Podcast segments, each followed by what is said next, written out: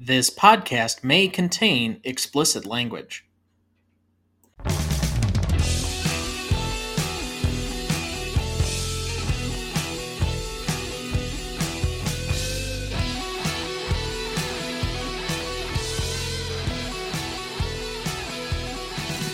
Welcome to the Greatest Movie of All Time podcast, the show that uses a unique grading style to redefine what the greatest movies are. I'm Tom Duncan.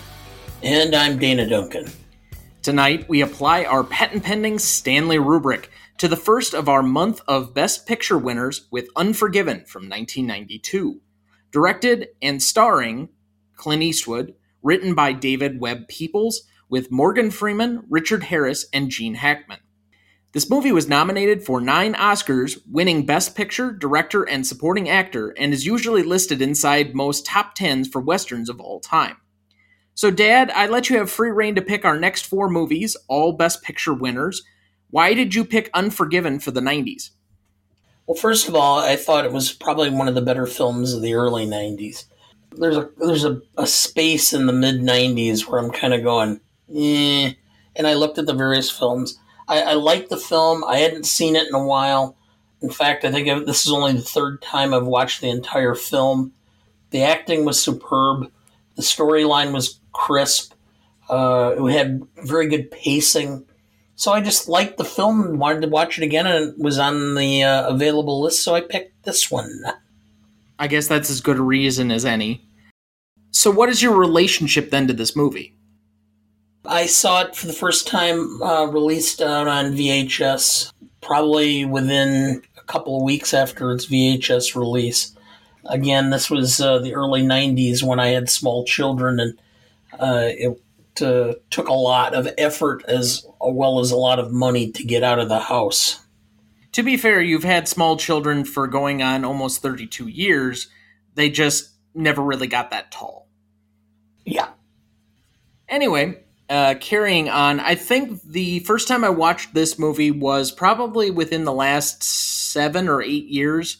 It is, as we'll mention here coming up, one of the AFI 100 films for both 1998 and uh, 2007 when they did the 10th anniversary edition.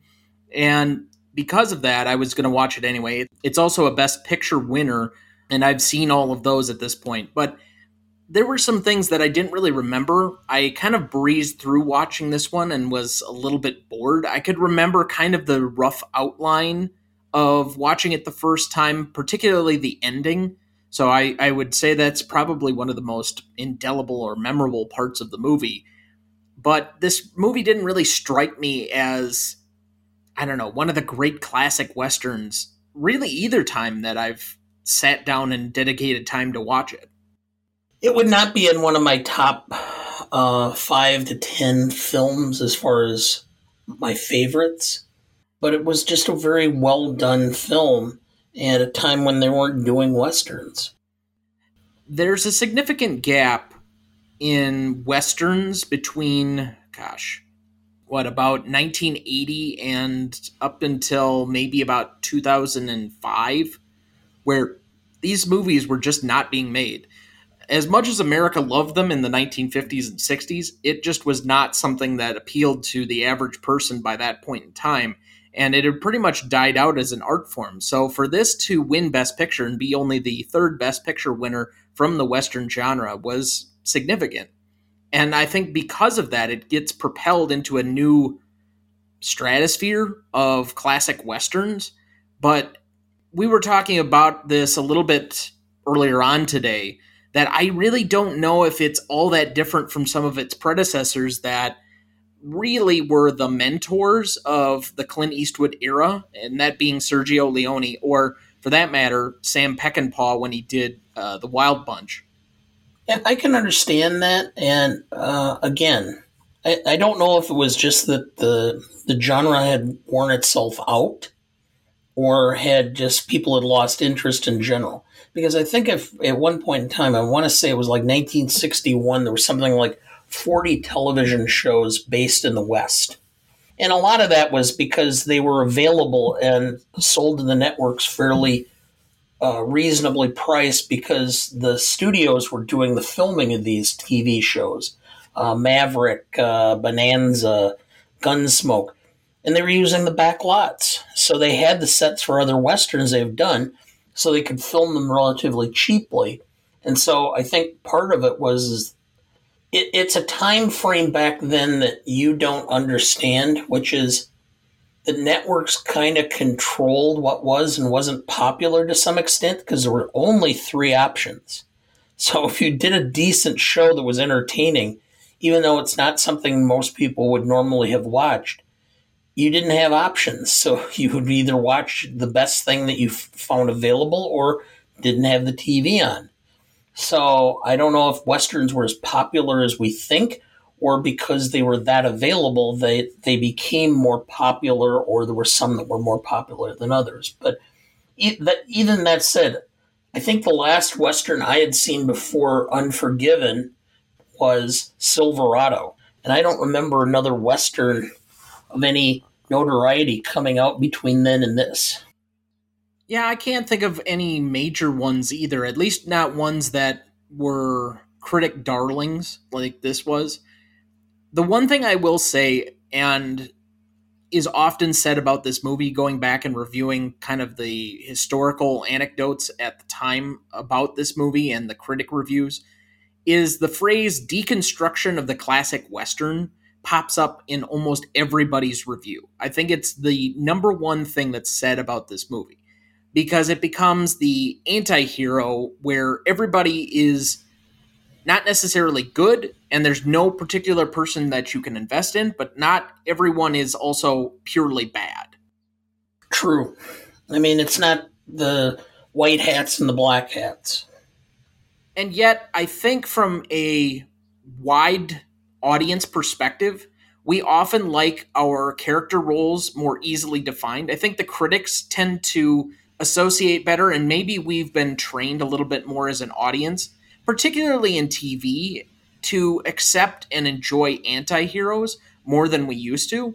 But I think one of the reasons that IP like Star Wars or some of the comic book films are much more easily digestible to the general population is is there's a really defined bad guy and a really defined good guy and they really don't do questionable roles too much within those parameters i mean you think about star wars you have this empire like almost fascistic society that is being threatening to everybody across the galaxy and you have an uprising or rebellion trying to undermine everything they're doing, eventually to the point where they succeed in overthrowing the top figures in the empire.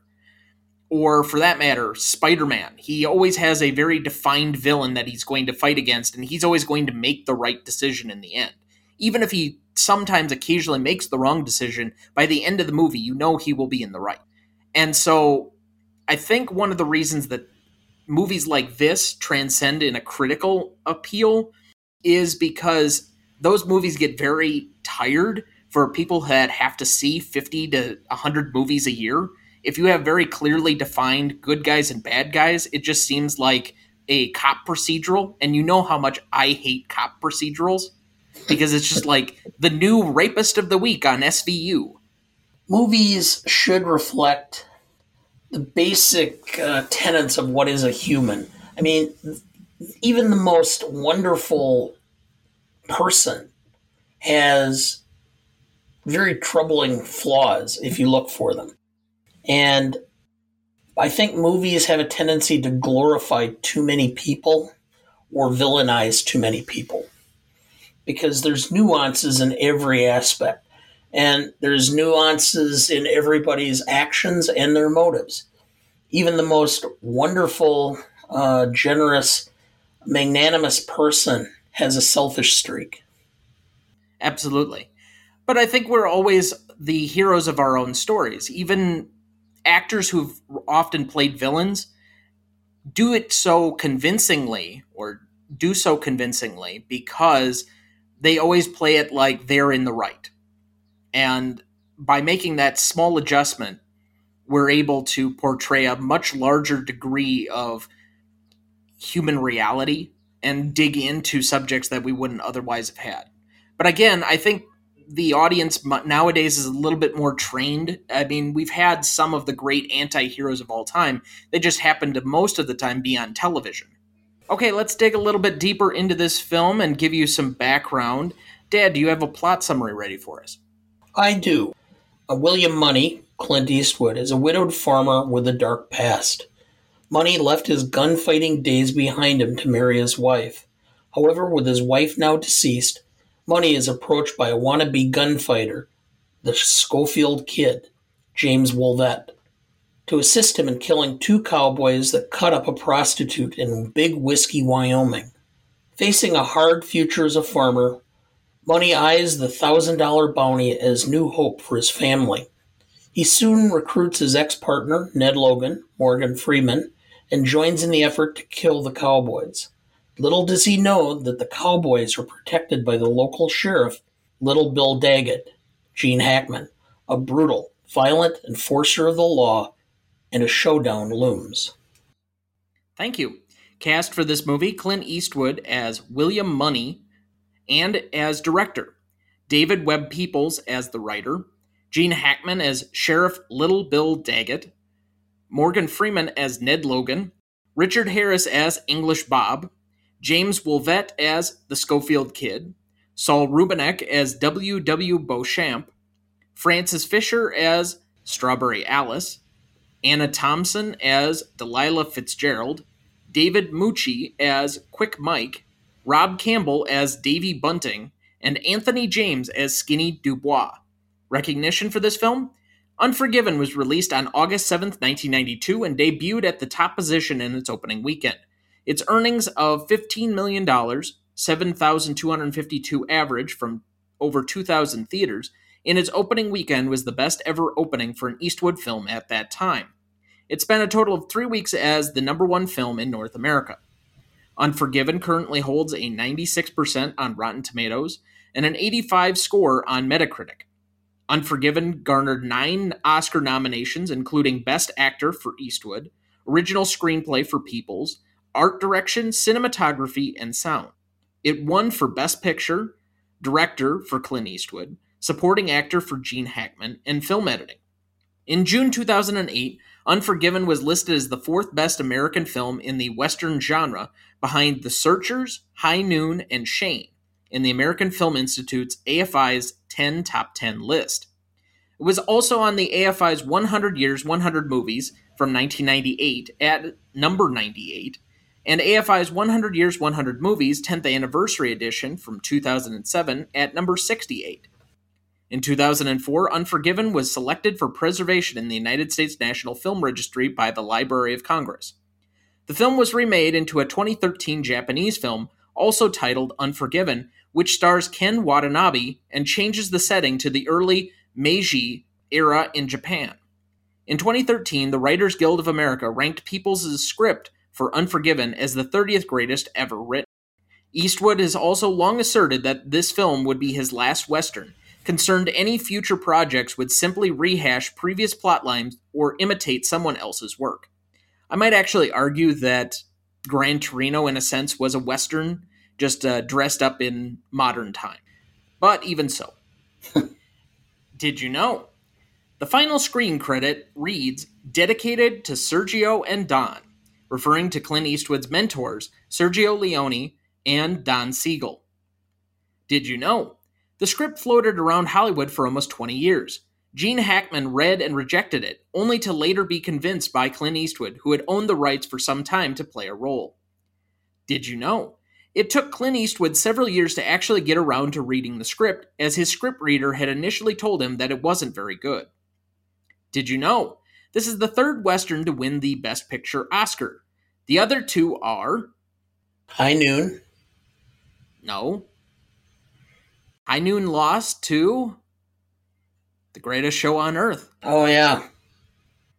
1990 and 1931, if that helps. Dances with Wolves. Correct. And Stagecoach.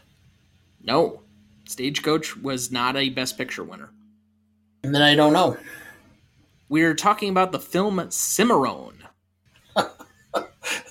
that okay? Uh, yeah.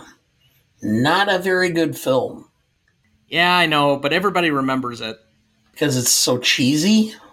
It's not really cheesy. It's just Oh, yeah, early it is. days of Hollywood bad. Well, it's so overacted. Well, okay, I mean that was when they were just starting doing talkies. Yeah.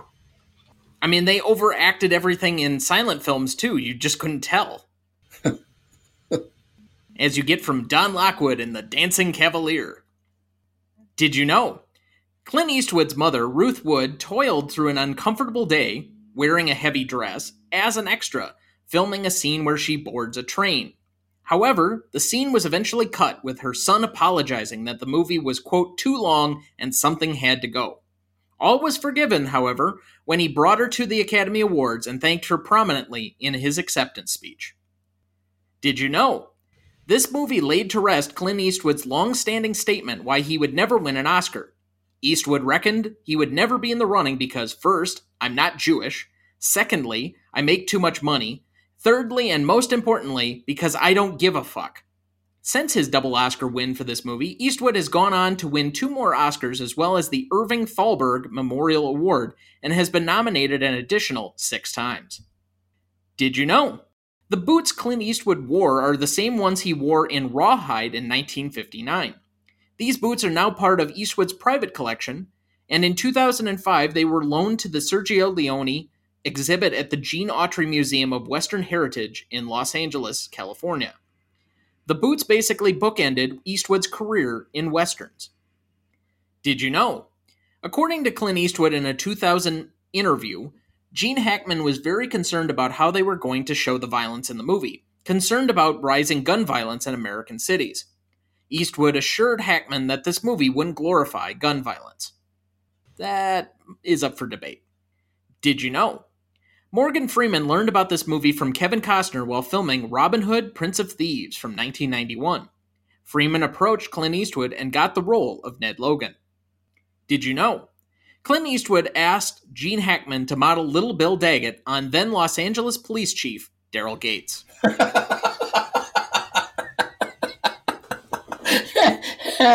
oh yeah. Okay, I can see that. Yeah. Oh, I definitely could. I loved that anecdote when I found it. Wow. All right, so then let's cut over and uh, take our first break of the show. We'll be right back. Let's go to best performance then. Dad, who was your best performer? Uh, Gene Hackman, without doubt. I mean, Hackman's performance was just phenomenal. He he could, in a moment, be somebody you liked and somebody you hated, uh, and he could go back and forth fairly easily. It was it was never over the top. It was very subtle and understated performance. Even the violence fit within his character, and then the braggadociousness to the uh, the writer uh, Saul Rubinek was playing was was just so precious as well. The final scene, he basically, by pleading for his life, is um, comes clean as being as big a coward as everybody would be in that situation. So we all know that ultimately he's bragging about everything, but the the method and manner by which he did it was so so planned, so well organized and done that you could see it coming but not see it coming. I'm not sure I quite understand your point. You knew that it was bragging and you knew that ultimately there was going to be some aspect of him that was going to come clean, that was going to show that it was bragging, but you also didn't quite understand that it was foreshadowing about all of his all of his stories about gunfighting and all of that and how he talked about you know how you go about winning a gunfight and who who has the nerve to to stay stay the course and to fire and ultimately you knew all of this was basically him bragging but you didn't really grasp the foreshadowing that everything he said that he would do or could do didn't end up happening in his confrontation with Munny. Boy, I don't get any of that at all. I think you're reading something that I would say is not even there. Well, I'm sorry, that's what I think. So, I mean, realistically, I don't think he's bragging at all. In fact, I would say he's trying to give more of the realistic perspective instead of the glorified version that's the white hat and the black hat. I think most of those conversations are part of the deconstruction of the classic Western as opposed to something else. We always think of the guy who draws first and draws quickest, usually is the one that's going to kill the other. And he simply undermines that story while they're sitting around in the jail and he's just telling him stories about cameraman Corky Corcoran Yes. That was actually one of the crew members' names. They just adopted it into the story. But even that aspect, he was talking about talking about those stories in a way that made himself look good. And when he ultimately talks about it's not necessarily the one who draws first, but it's the one who's the coolest under fire. And you get the distinct impression that he is claiming that he's that guy, that when the pressure hits, he can be the guy that's going to ultimately get the shot because he doesn't panic, he doesn't rattle. But yet, in the final confrontation with Munny, he's the one who rattles and misses the shot.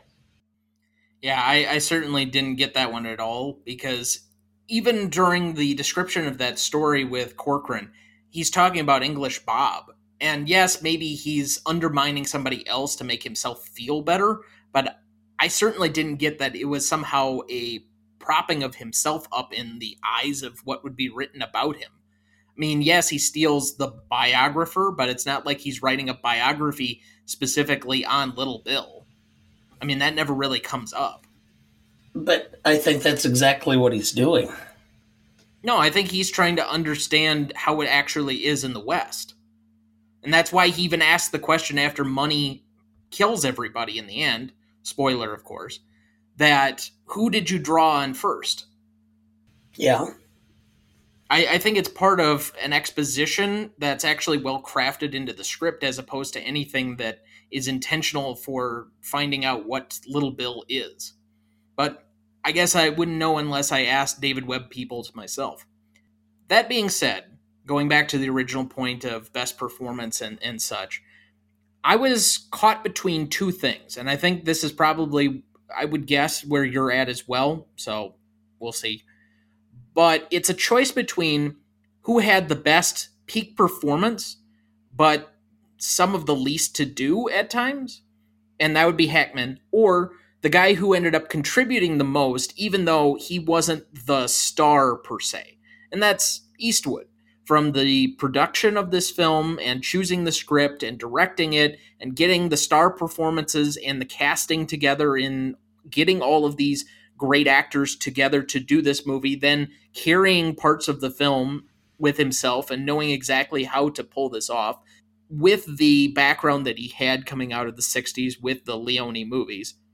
I think that you could make a, a very complicated choice between Hackman, who excels in his role, albeit as the supporting actor to Eastwood's primary character, or choosing between Eastwood, who I think is equally great but doesn't necessarily shine as well as Hackman does in this movie, just from the amount of contributions he had. So I came down on the latter side. I went with Eastwood as my best performer, but then I went with Hackman as my best secondary performer. So to piggyback your Hackman assessment, because he's also my most charismatic he's the thing that really draws you into the film. And it seems like every time we talk about Gene Hackman coming from a film, we're both always just like in awe of his presence because it wouldn't seem that he would be the most charismatic type guy to draw you into a film. And yet every time he's on screen, he's just the most energetic thing there. He draws you in and makes you part of the story, even though you're doing it as an observer only. I don't know what it is about his ability or his talent, but he's just got some weird X factor. I've never been able to put my finger on it. And even as Little Bill, he's given an exceptional part that you could say is probably worthy of being nominated as a, a primary actor instead of Eastwood. I don't know. They share the movie and they're equal sides of two halves of the whole of this movie, and he shines throughout. I just can't really put my finger on it. But moving on to Eastwood, he gets my best performer just from the sheer amount of things that he had to do And there's a reason I think he stated immediately after filming this that he was not going to act and direct in movies again. Obviously, that has not been the case because he's been doing that for another 25 plus years. Yes. And I mean, he just released what Cry Macho, which is another one he directed and starred in just last year. So I don't know if we're ever going to see Clint Eastwood not act in movies that he's directing until the day that he actually dies. But he is one of the most prolific directors and has probably some of the most famous movies of the last 70 years in Hollywood. Well, and and the thing is, I just got done reading an article where uh, the studio was complaining that their uh, marketing people said the next film Eastwood film was not going to be able to make back its money, but they were willing to pay for it nevertheless because Clint always comes in on time and under budget. And so they're always willing to fund his films no matter what because they're hoping that maybe the marketers are wrong. I, I, I don't know, but uh, I just find it fascinating. In, in this day and age, ultimately, the studio heads or the studio people are, or, are influenced by a director who meets his deadline and comes in under budget. Well, because almost every one of them is the exact opposite. yeah. And that's why we get three hour cuts of movies that should probably be a 90 minute film. yeah. Everybody thinks they're the next Coppola. Yes, I know. So, who was your best secondary then? I went with Eastwood for a lot of the same reasons you had, but I will make uh, a point of saying, even though he didn't have a whole lot to do in the film, Morgan Freeman is just. I don't think I ever have ever seen a film that Morgan Freeman's in where I'm just not in awe of this guy. I mean, he is just such a phenomenal actor. He can take anything, any part, and make it much bigger than the part should be. And so I had a hard time not going with him, but Eastwood ultimately, just because of how much other stuff he had to do uh, between the directing and the acting, I had to go with him. But I just wanted to mention Freeman. I'm going to look it up because there has to at least be one film where Morgan Freeman plays it and you're like, why did I see that? oh, that's right. He's in the judge, or he's the judge in the Bonfire of the Vanities. Oh, well, I've never seen it. You've never seen it? No, I haven't. Ah, uh, that's right. You're not a De Palma fan. No. Yeah, he randomly shows up. I mean, if you listen to the TCM podcast for their season two, which was the Devil's Candy, the making of the Bonfire of the Vanities, like they just eviscerate the choice to make Morgan Freeman somehow the judge in this like I'm trying to think is it like in the Bronx uh, where this whole thing takes takes place and it just doesn't make any sense at all. Anyway, I don't know. That's not necessarily Morgan Freeman's fault. Yes. Regardless, he's going to definitely come up with a few different movies as we of course move forward. So as I said then Gene Hackman is my most charismatic so who did you have down? I had Gene Hackman. It it just floors me. Okay, he is not a guy that is has movie star looks. Right? He's not the smooth, good looking. He's more of a character actor, but who gets leads? I don't understand exactly what it is about him. Maybe it's a sense of confidence. Maybe it's a sense of I don't give a shit what you think. I'm just going to do my job and do it very well. And that comes through.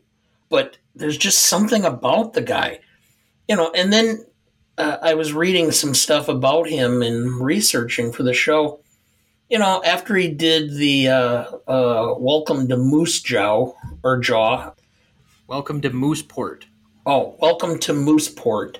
He just decided he, uh, eh, I'm tired of acting. So I, am getting up. It's getting harder, so I'm just going to stop. I'm going to become a novelist. He's written four novels. Good for him. I mean, I can't argue with his decision. He'd accomplished just about everything that you'd want to in a career. Yep, and he's he's done. He did a couple in we co-wrote, and then he did one recently or about uh, five years ago that was him individually. He's got he and his second wife are living in near Santa Fe.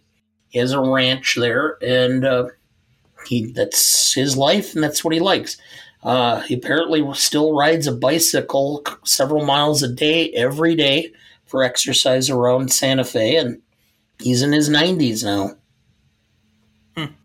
Yeah, I know, and I think I saw a recent picture of him, and it looks like he lost a ton of weight. I know he's in his mid 90s, but that'll be one that I'll be sad to see come across the in memoriam list whenever it happens. Yes. So, best scene, I actually couldn't nominate a lot of scenes from this movie. I thought that there's a lot of setup to this that seems kind of matter of fact and exposition. That the further on into the film you got, the more engaging this thing was, but it had so much for probably about the first hour where it's just trying to get the all of these characters in the right place at the right time to start interacting amongst each other. And then when it starts to or they start to come in contact with one another, everything combusts. So I kind of really start about that point in the movie.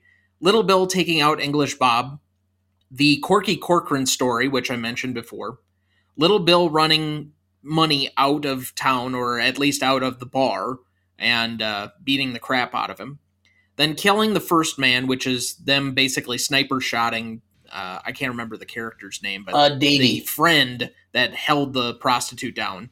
Yep, Davey. And then the outhouse murder, which is actually Schofield kid uh, taking care of the one guy, and then obviously the final shootout.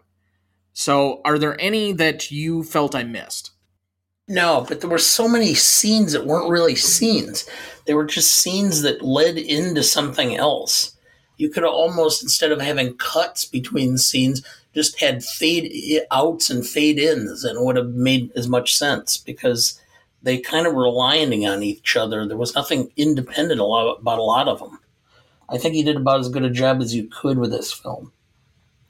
I think there might be one now that I'm just kind of rethinking it in my head, and it had been a minute since I had uh, seen the film when I started putting my list together. But one I maybe should have included just because of the significance of some of the dialogue might have been the scene between Delilah, who was the cut up prostitute, and Bill or Will yeah. Munny and just because of the significance of that scene where he's still committed to his wife, but he also tries to tell her that there's life beyond because while she has scars on the outside, his are all internal, and that makes him uglier than her.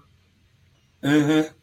I mean, that was a very good scene as far as the dialogue and such. So, so out of those, what do you think is the best scene? Oh, I guess the best scene is ultimately the ending because it's just so much there.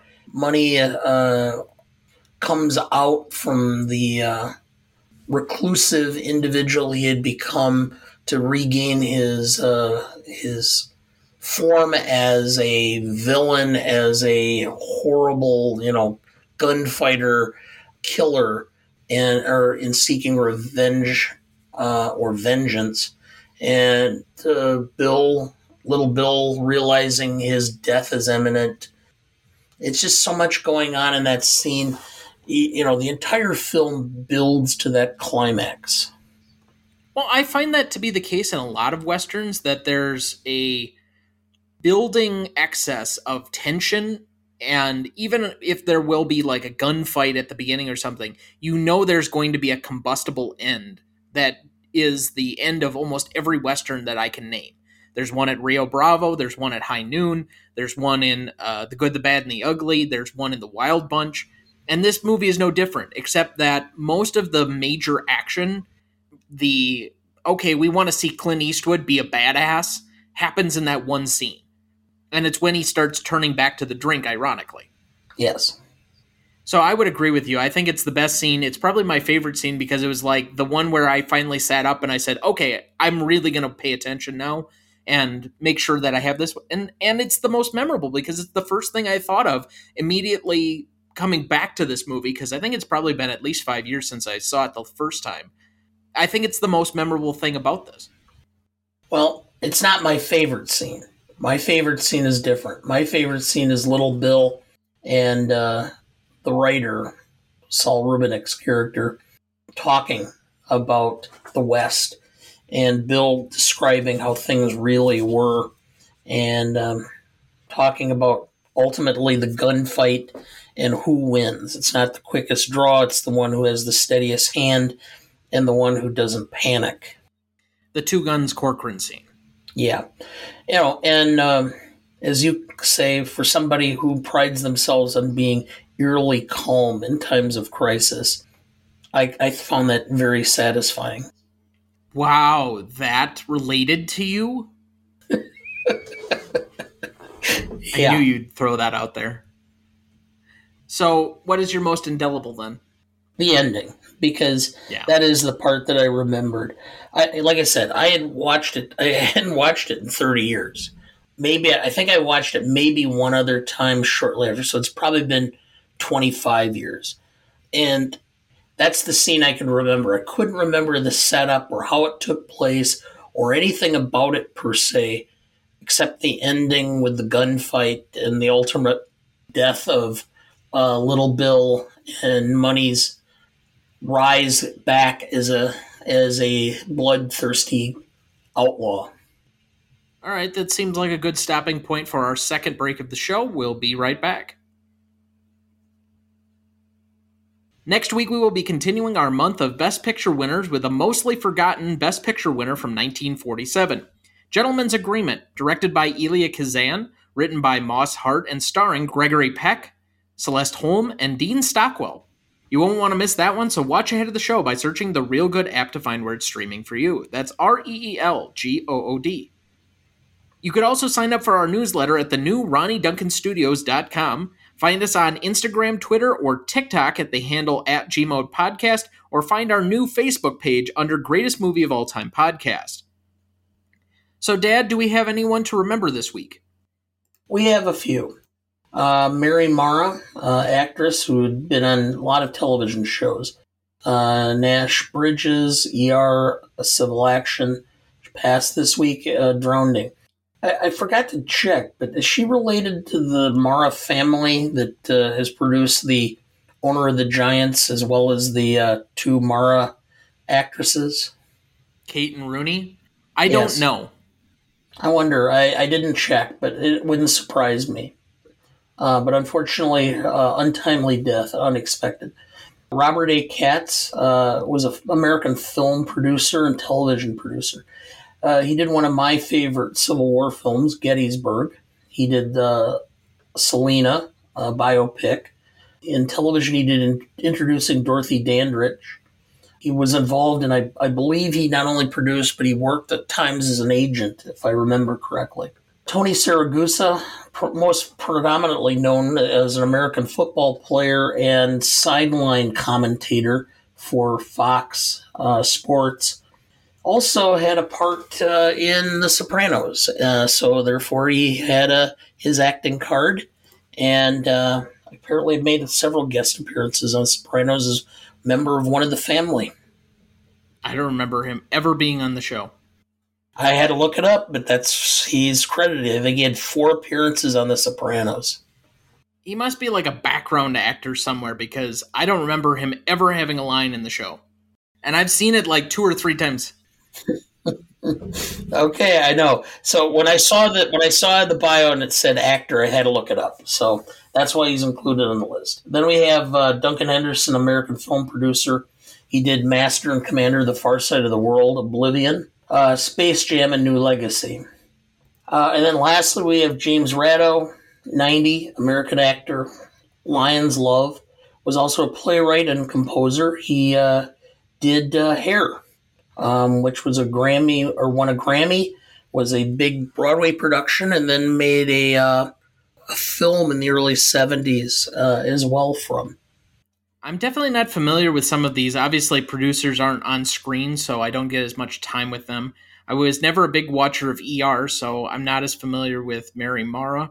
I guess, oddly enough, the one I have the most connection to is Tony Siragusa, who happened to be a member of the 2000 Ravens team that I was really a fan of at the time, even though they're not necessarily a, a team that uh, I often root for even now. But for whatever reason, that that team was kind of fun to root for, especially that that year in the playoffs.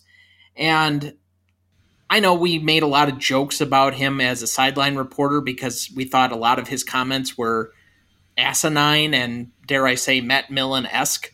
But it's kind of sad to see somebody that I grew up watching play football pass away at, I would say, probably a younger age, even though I've told you for years that 55 is pretty old. Yeah, fuck you. Hey, we're supposed to be memorializing the dead here. Show some respect. I am for them. Anyway, we memorialize them here with a moment of silence. Thank you. Let's go to Best Funniest Lines. I only have two nominees written down because I just didn't find this to be a great dialogue movie. The Schofield Kid and Will Munny. After killing a man for the first time, it don't seem real. How he ain't gonna never breathe again, ever. How he's dead. And the other one, too, all on account of pulling a trigger. It's a hell of a thing killing a man. Take away all he's got and all he's ever gonna have. Yeah, well, I guess they had it coming. We all got it coming, kid. You don't have to worry, kid. I ain't gonna kill you. You're the only friend I got. The only other one I had down is one you've kind of mentioned a few different times Little Bill Daggett. Look, son, being a good shot, being quick with a pistol, that don't do no harm, but it don't mean much next to being cool headed. A man who will keep his head and not get rattled under fire, like as not, he'll kill you. Uh, and then the last one I have, Little Bill Daggett. I'll see you in hell, William Munny. By the way, isn't that one of the most ironic names in the history of cinema? Bill Munny? All right, bad jokes aside. You ready for the Stanley rubric? I am. All right, so Legacy is up first. Do you want to go first or second? I'll go second. Okay. I might be a lot lower on these than some people might have thought, but I only gave this a four for the industry because while it's mentioned among the greatest modern westerns and the deconstruction of the classic western, it won Best Picture, probably the most celebrated of Eastwood's directing career. I just don't find this to be like one of the first films that anybody talks about that's maybe under the age of 40 as a great Clint Eastwood film. They're immediately drawn to either the Leone movies or Dirty Harry. Those are the ones that are the celebrated Eastwood films as far as his acting. I mean, I understand it from a directing perspective, but how many people say, damn, I really loved Clint Eastwood as a director? I mean, he's just not held in that regard, even though I think he's actually been a fairly successful and pretty good director through at least from about what the mid 80s through about the mid 2000s before he kind of started to fall off. So I don't know. It, it just strikes me as one that, oh, it's Clint being Clint making another movie because that's exactly what he loves to do. And he's been part of the movie industry just pumping out films for 70 years. That's just what he does. And as you mentioned it before, he comes in under budget and uh, on time every single time because he's got such a precise way of doing things, and people still like to work with him. He is an icon of Hollywood, but at a certain point, it just kind of loses its significance due to the prolific nature of how many films he's directed and produced, even though he's won, I think, at least three or four Oscars at this point. So I don't know. I, I just I can't quite get this one to a five, given the amount of fives we've recently been giving out for some of the other films. And for the audience, I mean, how many people are really going back and rewatching this movie? Other than like movie fans or critics or, or such. Like, is this a movie that anybody's going to come up to you and say, hey, I rewatched Unforgiven last night. That film's really awesome. I don't think I've ever met that person.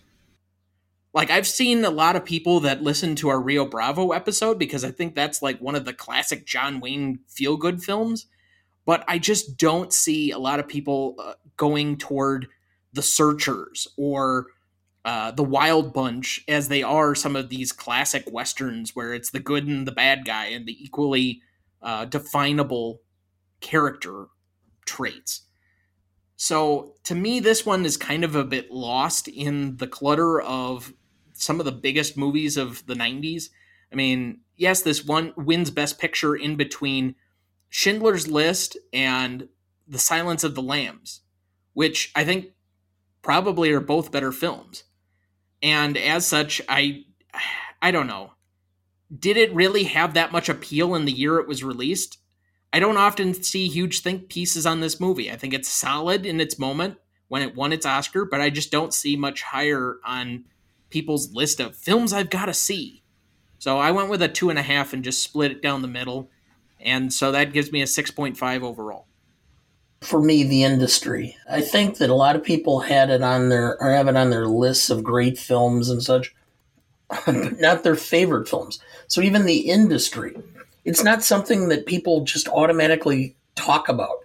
When you're compiling a list you know, people will come up with their lists of films or best films or such, and then you'll mention, oh, yeah, yeah, yeah, I probably should put that down too. Okay, that is not a hallmark of a film that's left an indelible mark in your memory. This does not. And I think even from the industry point, uh, I think it, uh, it, it does not hold up as well long term as it did within the time of its release it's a great film. I mean, I have no question. It's just not a beloved film, even by the industry. So I wanted 3.5 for the industry. And for the public, I think if you walked up to somebody on the street, and I'm, you know, various ages, and just said, What do you think of Unforgiven? They're going to look at you like you have a third eye on your forehead because they're not going to know what you're talking about until you put it in context. Okay. And so because of that, it's just not part of the pop culture. It's not been anything. This is not a question of all the Clint Eastwood films. The number of Clint Eastwood films that people will be able to recite lines from, this is just not one of them. And so it's well, it was well crafted, it was well written, it was well shot. Everything about this says it's great, except it doesn't have the wow factor some films have a wow factor, uh, just a factor that says that it sets it up as being something so unique, so impressionable, so that leaves such an impression or mark on your memory and on your feelings, on your emotions, whatever you want to do. It just has something that stays with you. This film does not. This film is easily forgettable within a week after you see it. And for the most part, I forgot a lot about it. So I went with a 2.5 for the public for that reason. So that gives me a six. I would never have guessed that you'd be below me on that score, but I mean, your reasoning is on the same level as mine, realistically, or at least not that much different. Impact significance. I think this is another one where it was bigger in the moment than it was continuing on. This is yes. one of those that we often talk about in a best picture year, but isn't the one that's really remembered other than the fact that it won best picture. It had good critical reviews. It was a best picture winner. It got nominated for a bunch of Oscars, and it really was the movie that dominated the Oscars that year. Number one for several weeks and some life after the Oscar nominations, but it's not like it really made Clint Eastwood a star or really celebrated his directorial debut. Uh, I mean, it was his first Oscar, but okay. So we had our moment for crowning Clint Eastwood as a big Hollywood star. That pretty much had been done 20 years before that, and he didn't really care, as he's mentioned before. Morgan Freeman might have been a couple of years away from his big peak of the 90s, but it's not like he was somebody that people didn't know about. He was already requesting significant sums of money to be in Bonfire of the Vanities and had been in quite a few other movies, including one we just discussed, I think about last year this time, Glory. And yes. this is Gene Hackman's second Oscar. I mean, he'd done numerous things that he was recognized for before then. I think this maybe kicked off the last big push of his career where he was really celebrated for a lot of movies he did in the mid 90s, where he was a big secondary supporting star in a lot of things. We you and I watched uh, Crimson Tide last year. That's one. Enemy of the State with Will Smith. I mean, there are just some movies from his kind of mid 90s run that are really significant yet. Well, and the one of my favorite roles of the uh, '90s for Gene Hackman, playing the senator opposite Robin Williams and Nathan Lane in The Birdcage. I'm not even. I don't think I've ever heard of that film. it, it's uh, basically the Robin Williams and uh, and Nathan Lane play a, a gay couple, and uh, their uh, son, adopted son, is marrying the daughter of a United States senator who's a renowned conservative, played by Gene Hackman, and he is all against gay rights and such, and so they're trying to closet themselves as just roommates and it's it really pokes fun of the conservative uh, religious view sometimes of homosexuality and of gay couples. And so I just loved the film when I saw it. And of course, it's Robin Williams who can just play it over the top without it ever seeming like it's over the top. So coming back around though to my actual scoring then, I had to give it a 5 for the industry just because of how much it was a critical darling and swept through the Oscars and was the crowning of Clint Eastwood as being recognized as awards worthy finally. But at the same time, I mean, the audience was good but not great for this movie, so I went with a 3.5 for an 8.5 overall. I thought the industry there were some critics. Gene Siskel was one of the biggest ones who kept saying there was too much superfluousness in this film. English Bob was was a character that had no purpose, no meaning, should have been eliminated from the script and from the movie. So, and there were several of those. As a result, I went with a 4.5 for the industry because there was some criticism of the film to that regard. As far as the public goes, this was a big film when it was released, and it was one where, you know, again, I always talk about you have to put things in context. When you're talking about going to the video store and a film is released, and they have like 12 copies in your uh, video store, you know it's a very popular rental. And I remember this having something like 12 or 15 copies, and most of them were gone when it was rental. So it had a huge rental life afterwards that continued on well past its release in the theater. So I went with a 4.5 because I think it did at the time have a significant uh, impact on people and was something that people did talk about and uh, discuss uh, over the water cooler at the time. Okay. I forgot to give the average for the last category. That was a 6.25 between us. For impact significance, that's an 8.75 between us. Novelty. So mine was a nine, by the way. I know. That's how I got the average already. Okay. Well, I didn't know. you know, because I, I did the math. Yeah, four point or four point five plus four point five. Got it. Okay, good. That's my uh, grade school education from about third grade with Connie Burrow. Okay, all right. Novelty. I went with a seven point five for novelty. Um, it wasn't that novel. There was the, you know, they talk about this being the deconstruction of the Western. No one's really, the evil person isn't totally evil. The good person isn't totally good. And uh, the, the person or the, the damsel in distress that the cowboys come to rescue or help is a prostitute. To that extent, it did kind of bring the Western film into the reality of the West, of what the West was. And to that extent, that's why I went with a 7.5. I don't think it was completely unique, but I don't think it was completely, uh, it was not a common trope. I had a lot of difficulty with both novelty and classicness for this movie. And part of that stems from the fact that while it was celebrated at the time and brought up the same phrase that I led off the show with the deconstruction of the Western. I do think that if there's anything to be said that's novel about this movie, it's how often they kind of go out of their way to slash through some of the myths of the West. The quickest draw is usually the winner. Little Bill goes out of his way to give a speech about how that's usually not the case. They're too quick and they're not cool headed, so they miss, and it becomes a problem. Or the fact that the Schofield kid kills his first guy and then he gives up killing ever again and wants to give over his guns to Will Munny, or you know that you can't reform a bad guy. I mean, there are so many small things that in the script are there for the specific purposes of undermining some of the classic tropes, if you will.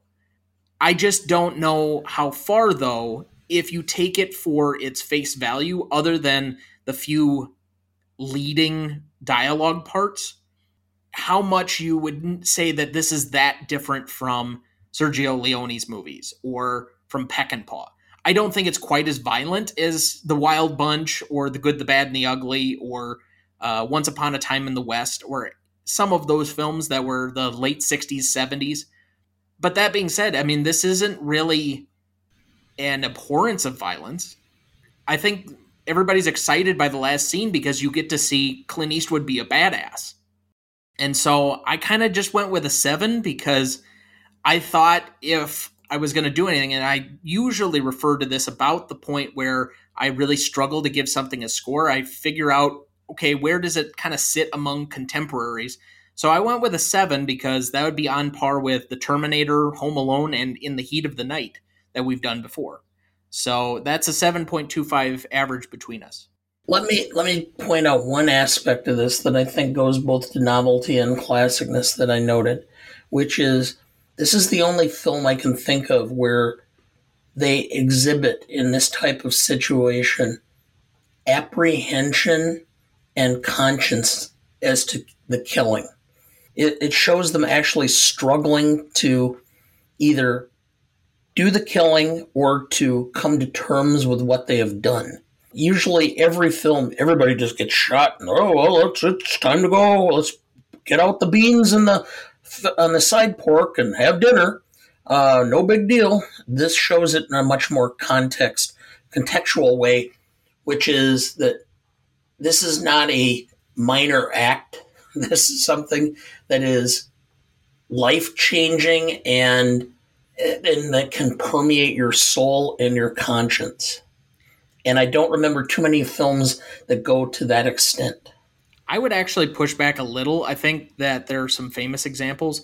I think in High Noon, they're they're really grappling with him having to go out and even though he's kind of married into as a pacifist by that point because he becomes a Quaker, correct? Then yes, he's really weighing the option he has to face off with the bad guy who comes into town at the end of the movie. The other notable example for me, I would say, is actually The Searchers because I do think there are some big conversations weighing on the characters within that movie as to the violence they would have to wreak in order to get the retribution that they seek. Okay.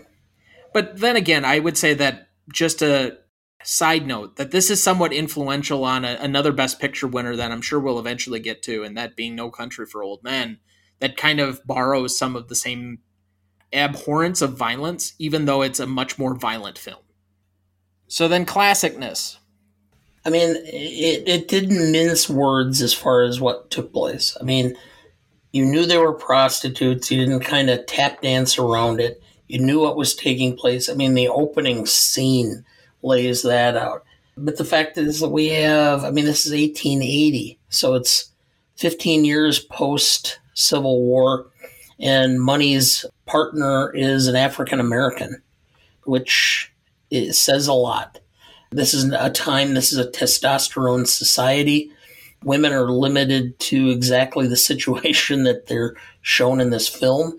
Uh, and as a result, I think there's a certain aspect of this that comes out that I think it's fairly classic. If you start with the premise that you go kind of, I started about a seven and go up or down. I went with an eight because it didn't take a huge leap in a lot of different areas, but it wasn't something that uh, is offensive or that there's a problem. And the fact that they kind of downplayed some of the gun violence to some extent, and there was some efforts of uh, regret uh, by the behavior took a different tune, so that's why I went with an eight. I'm kind of in the same lane as you. So, starting at my normal seven as the baseline, I just didn't find too many places where I could really give points off anywhere. Nothing struck me as significantly problematic in that we had a significant character being the black partner, as you mentioned there. We had female prostitutes who had the gumption to go outside of the law to seek an extrajudicious method to find their own justice. And this is one of the purest examples of the modern deconstructionist Western that we've had. But by the same token, as I mentioned in the last category, and I think they do kind of blend together, unfortunately, in this one, because this is just executing on the backs of Leone and Peckinpah as far as deconstruction, I just don't have many reasons to bump this up either. So, that being said, I will give it an extra half point for its messages of anti violence, even if I still think, and we both nominated it as best scene and most indelible, the ending kind of glorifies some violence because that's the scene that you really gravitate towards is Clint Eastwood being a badass. So I'll give it a slight edge up for a 7.5, which makes a 7.75 average between us. Rewatchability, not as fun as Rio Bravo, High Noon, The Good, the Bad, and the Ugly, but important to revisit every so often. So I'll kind of sit at about a 6.5. It's a film I need to watch more regularly than I have, simply because I think the more often you watch it, the more you'll glean from it. Um, so I went with a 7. All right. So that makes it a 6.75 average between us. Audience score, we had an 87% for Google users and a 93% for Rotten Tomato users for a 9 overall. So all added up, we had a 6.25 for legacy, an 8.75 for impact significance. We had a 7.25 for novelty, a 7.75 for classicness, a 6.75 for rewatchability, and a 9 for audience score, giving us a final total of 45.75. Yeah, and I actually did the math right without having to use the calculator on that one. Ooh, impressive. That would place it in between Anchorman, The Legend of Ron Burgundy, and Pillow Talk. Oh, okay. I would have never thought that when we suggested this as a movie to do for the podcast. okay, yeah. I, I think there are many people that would argue with our scoring on this one. Too high or too low? I think too low. Especially if you're going from a critic standpoint. Yeah, I think I a general audience might agree with us, but But we're not critics. that's true. Well, we kind of are. okay, we're in the um, in the legal realm. We would be called what is lay experts. I'd be okay with that. It's somebody who, by not by training and experience, but somebody who becomes knowledgeable about a subject beyond what's normal in the general public, based upon experience, interest, and application. I usually refer to that as an amateur expert, but Uh, well, the, in, in legal jargon, there it's a lay expert, and uh, under the both the state and fe- or of Wisconsin and federal rules of evidence, such experts are admissible in court. I wish I had a yawn on my soundboard. uh, yeah, All right, remaining questions. How is leaving your probably 10 year old son and 7 year old daughter to take care of themselves for at least two weeks, respecting the memory of your dead wife? That is Yeah, the number one thing that's sat wrong with me is he's leaving them. I'm like, the kid's just supposed to slaughter a pig and a chicken by himself and just like, oh, we're fending for each other for two weeks. And if there's any problems, go see the neighbor. In what universe? I know they wouldn't have had the wireless or the cordless phone to take into the bathroom to uh, Of Call- course, you're going to go there. call uh, their parents while they're out for dinner. You know about how somebody was going to kill them. Well, it got even worse when they took the cordless phone into the bathroom. Dad, Tom's gonna kill me. Bang, bang, bang. Sarah, do you have that phone in there? Bang, bang, bang. Sarah, do you have that phone? Sarah, I don't care. Just walk into it. Enjoy. I'll clean it up the blood when I get home. Goodbye. Did you have any remaining questions? I mean, the the way they closed it, obviously, the, he got some of the money or enough of the money that he was able to kind of set himself up. It would have been. It'd be interesting to have some sort of a background story. I mean, you, you could almost do a sequel where it's uh, Munny's kid at some point in time in San Francisco, and just kind of see what impact uh, he he had ultimately on his family.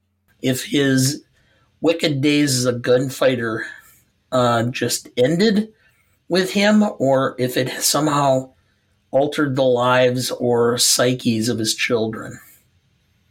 I don't know. I, I just it does abruptly end, and that kind of text over the top doesn't really make sense. It's kind of a weird ending to the film, if you ask me. It's also somewhat of a weird beginning. I understand where they're kind of giving that a non narrator view, but I don't know. It just never really worked for me. Regardless, I had two other small questions. How did the county deputies find Ned but not Will or Schofield? Like, especially if he's heading south. Yeah. I don't know. I don't know. That just seems a little implausible to me. The other one being, I don't understand why little Bill is protecting the two cowboys so much. I mean, maybe if you want to say that, and maybe this goes back to the whole Daryl Gates thing, but somebody taking the law into their own hands, and I'm the only one that can execute justice, and I've made my ruling. But outside of that, I just, I never quite understood why he's doing it. I just know that he is. Well, you know from our conversations over the years of both OJ and other high issue cases out in Los Angeles, my thoughts on on Gates and uh, law enforcement in the uh, city of Los Angeles in general. The only thing that was ever of any benefit was Jack Webb and Dragnet. Otherwise, they would have just been a complete black mark. LA Confidential? Well, yeah, watch it. And just really, really shows exactly the level. And it, it continued on for decades. So, anyway. So, I don't have any remaining questions. I will say two things I'd like to mention before we go off. We record early. So, but I would like to point out that the date, or we're uh, recording on June 29th. Yesterday, June 28th, happened to be the birthday of one Melvin Brooks, and uh, he turned 96 yesterday. I hope that there are many, many more birthdays to come. But uh, I did want to mention that, that uh, he has reached iconic status in general as an entertainer and uh, I hope that uh, he finds or continues to have good health and continues to be uh, productive in his age and uh, wish him all the best. The other is is we're going to be rec- uh, watching and recording Gentleman's Agreement. I would like to make a wager whether your mother will remember seeing the film. Because when we were first married and we were dirt poor, I would go through the TV guide every week, and I would put a tape in and record films off of AMC or Turner to watch when we had time over the weekend. And I recorded Gentleman's Agreement, and we watched it together. It was in the middle of winter. It was one of those days where it was cold and the house was cold, and you were in your little uh, bassinet on the floor by us sleeping, and we watch this film. I'll guarantee she doesn't remember seeing it and guarantee she does not remember the context in which she did. But take me up on that bet? First off, no. I would never bet on my mother's memory. but second, it's also because I wouldn't necessarily want to bet on yours lately either. There are some things and some details oh. that you're starting to get a little fuzzy on here in your old age. Yeah, okay, thanks. You're welcome it's just bringing me back to more uh, normal levels. Sure. Let's go with that. I do want to mention that we are only a month away from covering our second Mel Brooks movie. Yes. One that you equally are excited and dreadful of. Because I hope it just doesn't come off as being uh, as being taken wrong. Well, we do this in a very public setting and we put ourselves out there and we're going to try. Remember, we have control over Final Cut, so. That is true. That is true. We just can't repeat half the jokes. uh, just, just remember, ultimately, we're discussing a film that's poking fun of racism. So the jokes are meant to show the stupidity of racists. Oh, the Old West. Yes. Yeah, you want a deconstruction of the classic Western. Watch Blazing Saddles. well, originally Mel Brooks sent the script to John Wayne and asked him if he wanted to play the Cisco Kid. Wayne sent it back said, uh, no, I could never in a million years play that part. But I'll be the first one in line for a ticket. oh, man. Yeah, we're going to have fun regardless trying to do that one. But uh, yeah, we'll be taking our life in our hands a little bit. Yeah. Where are you headed, cowboy? Nowhere special. Nowhere special. I always wanted to go there. Next week, we will be continuing our month of Best Picture winners with the mostly forgotten Best Picture winner from 1947, Gentleman's Agreement, directed by Elia Kazan, written by Moss Hart, and starring Gregory Peck, Celeste Holm, and Dean Stockwell. You won't want to miss that one, so watch ahead of the show by searching the Reelgood app to find where it's streaming for you. That's R E E L G O O D. Please like, follow, rate, and review, or whatever on whichever platform you have so that you can join in on our fun. You can also sign up for our newsletter on the new RonnyDuncanStudios.com, find our new Facebook page under Greatest Movie of All Time Podcast, or find us on Instagram, Twitter, or TikTok at the handle at Gmoat Podcast. The Greatest Movie of All Time is a production of Ronny Duncan Studios. Our show is mixed, edited, and written by Thomas Duncan. Our music is thanks to Purple Planet Music. Our technical provider and distributor is Captivate FM.